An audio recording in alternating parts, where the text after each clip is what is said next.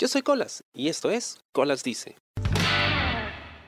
Leía hace un, hace un par de días un artículo interesante acerca del despido que hubo de un profesor de la Universidad de Nueva York, la NYU, conocida mundialmente, porque un grupo de sus alumnos se quejó de que era un profesor demasiado duro, entre comillas, y que jalaba mucho. Entonces la universidad, antes de, digamos, mantener sus estándares de calidad y respaldar a sus docentes, decidió retirar a ese profesor muy reconocido, reputado, de 84 años ya, que había enseñado en Princeton y luego en la NYU, antes de tener que dejar que sus alumnos se enfrenten a la realidad de que quizá, quizá el problema sean ellos y no los profesores. Y de esto una reflexión interesante que, leía en este y otros artículos relacionados sobre el grave problema que se ha convertido el que los estudiantes que entran a una universidad no están realmente preparados para una universidad. Por supuesto, también se puede dar lo contrario. Que la universidad no exija o no tenga el nivel suficiente para elevar a sus alumnos. Pero en este caso en particular vamos a hablar del primer escenario, cuando la universidad tiene un estándar muy alto y ni siquiera un estándar inalcanzable, ¿eh? porque si tú quieres entrar a una universidad donde van a darte el título así fácil, pues hay muchas, ¿no? Pero si vas a entrar a una universidad que está considerada dentro del top de las universidades mundiales, ni siquiera mundiales, hablemos de Estados Unidos nada más, que es donde se dio el caso, si quieres entrar a una universidad así, con ese prestigio, pues necesitas subir tu juego, ¿no? Tienes que, echarle ganas. Además, porque esta universidad no es barata, entiendo, según leía, que más o menos con todo y un dormitorio dentro del campus, tienes que pagar unos 80 mil dólares anuales. 80 mil dólares, y uno dice, ah, pero es en dólares, ¿no? O sea, para alguien de Sudamérica, Perú, por ejemplo, ¿no? 80 mil dólares es un platal, ¿no? Te puedes comprar de repente un departamento en una zona, eh, digamos, no tan bonita porque en este momento los departamentos, los precios están por los cielos, pero puedes comprarte una casa, o sea, un lugar donde vivir con 80 mil dólares. Entonces dice, ah, bueno, para Perú es un platal, entonces para Estados Unidos no. No es tanto así, porque 80 mil dólares es en promedio el sueldo de trabajadores ¿no? De nivel medio, de clase media, en todo un año. Y es más, a veces ni siquiera les alcanza para llegar a cubrir el pago de estas universidades. Y es por eso que los estudiantes se endeudan de por vida con los famosos préstamos estudiantiles, que son muy conocidos allá. Acá en Perú no vemos tanto eso, pero allá sí. allá llevar una carrera en una universidad prestigiosa, ¿no? es un endeudamiento de por vida. O sea, te pasas pagando estos préstamos por 15, 20, 30 años después de haberte graduado ¿ah? y sin la garantía de que vayas a conseguir un trabajo ni nada de eso. Por supuesto, salir de una buena universidad, hasta cierto punto, no puedo decir te garantiza, pero sí es un plus, ¿no? En tu CV, para que te abran algunas puertas. Pero el tema aquí es que la gente se quejaba de que el profesor era muy duro esto cuando acababan de volver a los eh, ciclos presenciales en, las universidades estadounidenses, luego de dos años de pandemia, ¿no? En línea, creo que se puede decir, todo es relativamente más fácil de hacerse, ¿no? Porque tienes los recursos a la mano, ¿no? en, digamos, un aula es, un poco más difícil, ¿no? no tienes tu computadora a la mano, eh, no tienes la ventaja de que solo van a ver lo que tu cámara pueda captar, ¿no? Y no ven todo lo que tienes alrededor. Yo lo he hecho, o sea, yo, he hecho mi plaje, mi examen, eh, pegando mi hojita, ¿no? Cerca de la computadora, fuera del foco de la cámara para que no lo vean, para darme una ayuda, ¿no? Porque eso se te olvida y tienes que hacer muchas cosas y se te van los datos, ¿no? Pero eso no quiere decir que no me preparase para el examen. Claro que me preparaba. Pero aún así preparándome sentía que, pucha, eso no es suficiente, necesito una ayudita, ¿no? E, en fin, entiendes la idea. Entonces, cuando la gente vuelve a las clases, ¿no? Y se ven enfrentados a un profesor, sin todas las comodidades de la educación a distancia, pues fallan, ¿no? Pero no siempre es porque, porque sea más difícil, es que de repente el alumno no es tan aplicado como debería. Y esto es algo que, bueno, mi experiencia es un poco sesgada porque yo vengo de una universidad cuyo método de enseñanza es un poco más parecido al de al de un colegio. Tiene una estructura similar en la forma en la que se ordenaban los cursos durante el ciclo y demás. Habían cursos que sí eran muy exigentes, ¿eh? pero no podría haberme imaginado una carrera donde todos los cursos fueran extremadamente exigentes como los que me han tocado en algún momento. Olvídate, no, no, habría tenido vida, ¿no? E imagino que muchas de estas universidades prestigiosas suele ser así.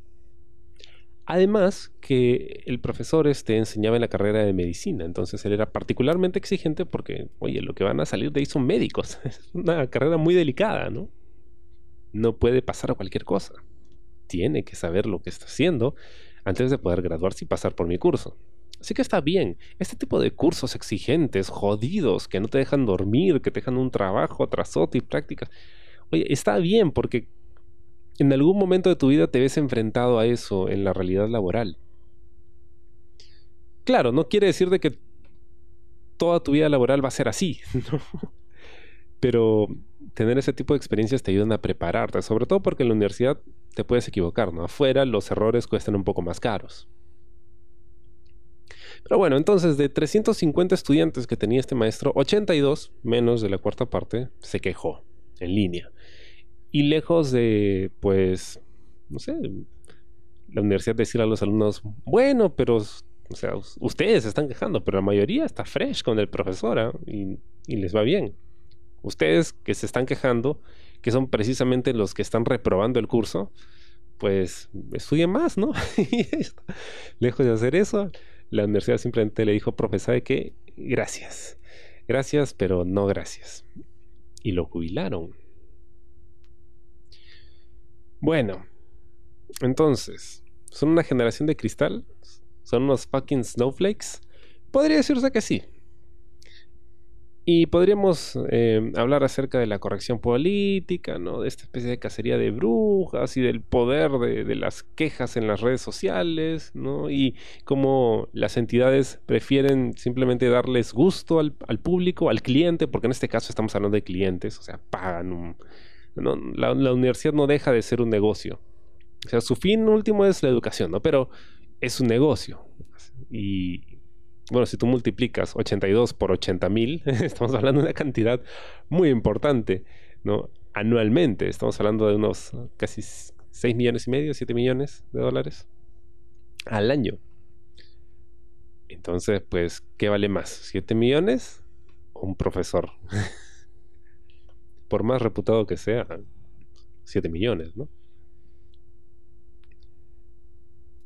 Pero eso es lo que jode un poco, ¿no? Lejos de apoyar a tu docente, que oye, te trae prestigio, prefieres hacerlo a un lado para complacer a esta gente que, que cree que le están... Ni siquiera es que creen que le dan un más servicio, porque ese es el otro tema, ¿no?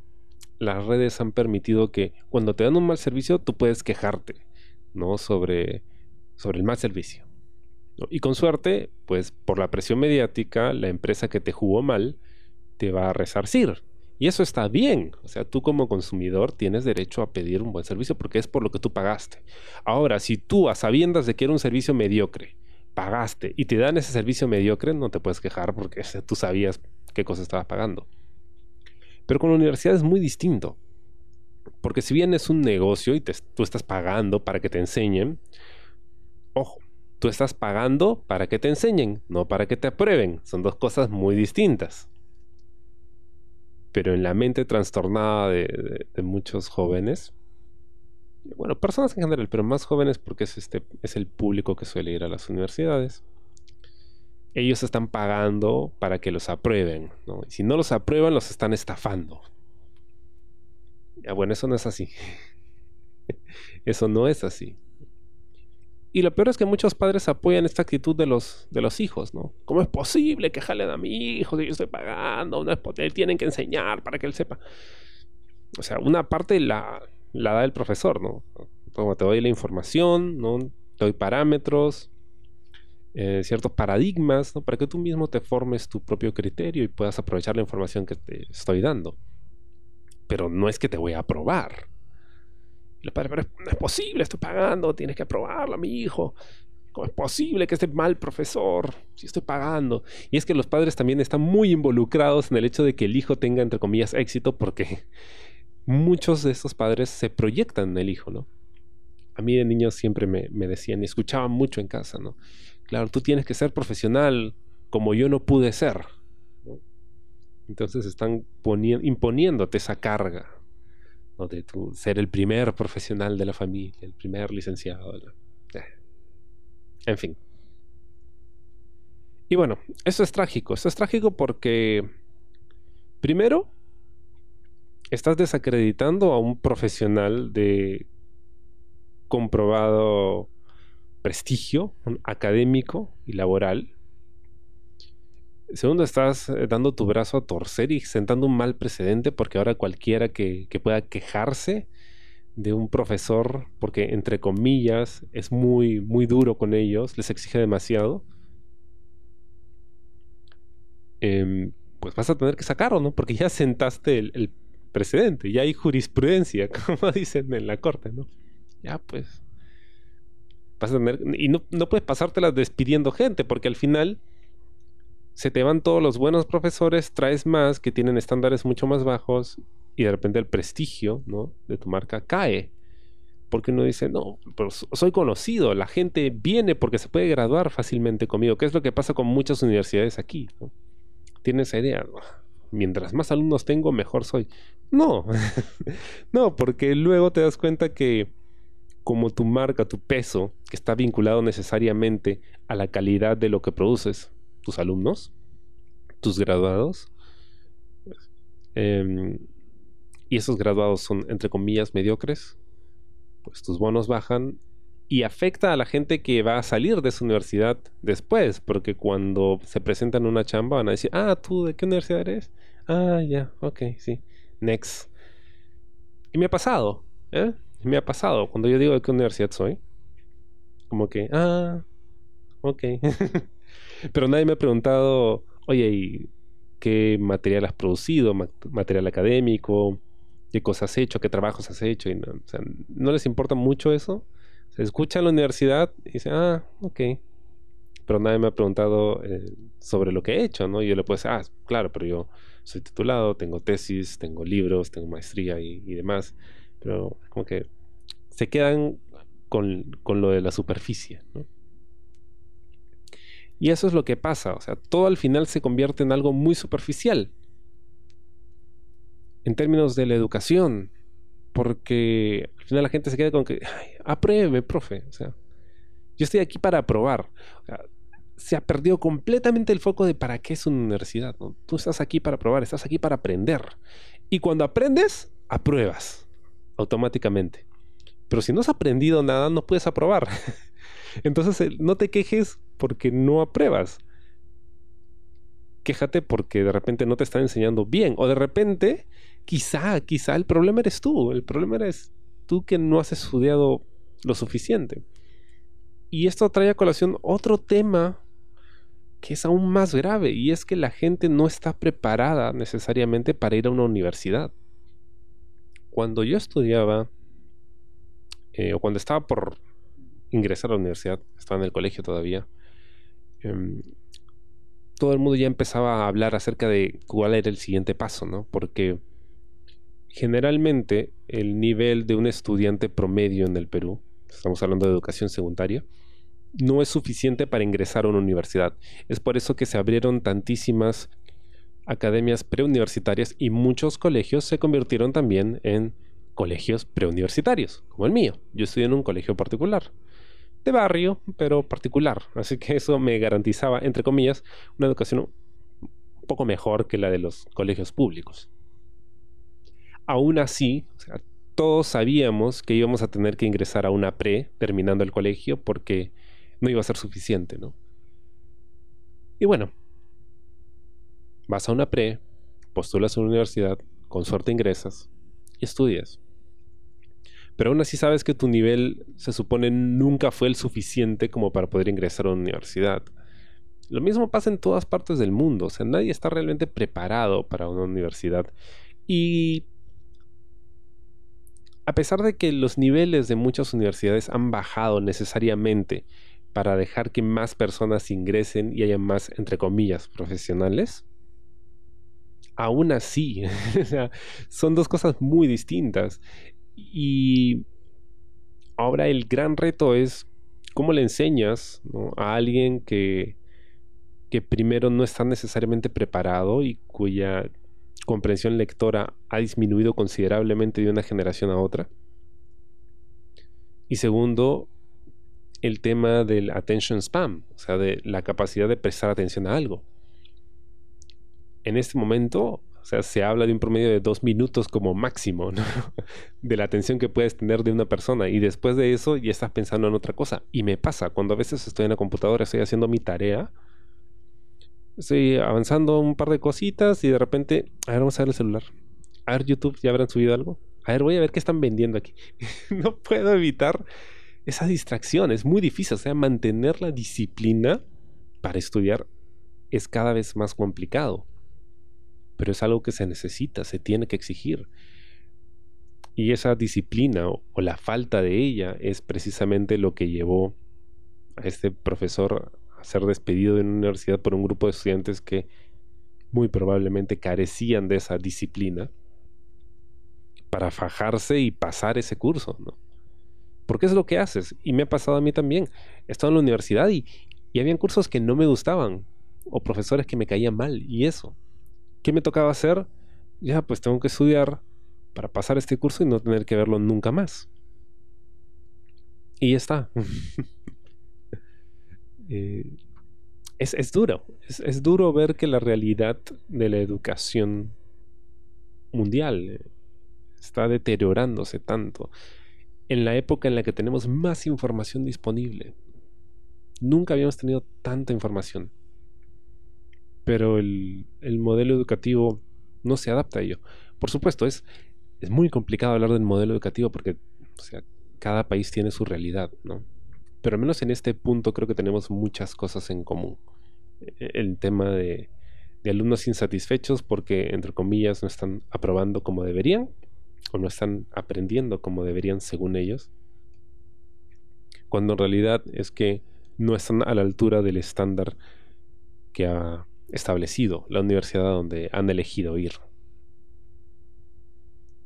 y no está mal, o sea, de repente no es tu level, de repente no es lo tuyo, de repente no es para ti la carrera o el curso o ese nivel de exigencia. Y no pasa nada, o sea, ve a otra universidad, estudia otra carrera o dedícate a algún negocio. O sea, el, ir a la universidad no es no es la panacea, no es no es ganarse el Oscar, o sea, es, es un camino más. No, es em, necesariamente, digamos, un, requisito indispensable para poder vivir tu vida adulta. Si tienes la suerte de ir a la universidad y tienes la oportunidad, lo recomendaría, por supuesto. Pero no podría decir que, ah, si no has ido a la universidad, has fallado como adulto. No mereces ser parte de los... No, son tonterías. no, pasa nada. Es más, yo, yo mismo cuando alguien me dice que estudia mi carrera, comunicaciones, yo le digo, ¿pero para qué? O sea, no, llévalo como algo técnico nomás, no, no pierdas el tiempo en la universidad porque... ¿Para qué? Lo que nosotros hacemos, ahora cualquiera lo puede hacer, ¿no? Cualquiera que tenga acceso a la tecnología. Puede que le falten algunos criterios, alguna técnica, pero son cosas que se pueden aprender en Internet, viendo, observando, ¿no? no es algo indispensable. Ahora, sobre medicina, bueno, quizá ahí sí necesitarías ir a una universidad, ¿no? Aunque he escuchado de gente que dicen que, que no, ¿ah? que en YouTube encuentras todo. Bueno, pero creo que la universidad ahí todavía debería mantenerse como la primera opción. En otras carreras no tanto. Pero hay que saberse listo y capaz de poder afrontar el reto de una carrera, ¿no? Sin luego quejarse de que un profesor le tiene manía, o te tiene cólera y por eso te jala, ¿no? Lo único que puedes hacer en esos casos, incluso si pasase, que un profesor te tiene cólera, es hacerte tan bueno en su curso que seas innegable, que no puedas fallar en su curso, que no jales. Esa es la mejor venganza que puedes tener contra un profesor que, según tú, pues te tiene cólera o te quiere joder. Espero te haya gustado el programa esta semana. Conmigo será hasta la próxima. Yo soy Colas y esta fue Colas Dice. Chao. ¿Te gustó el programa? Sí. Suscríbete y comparte.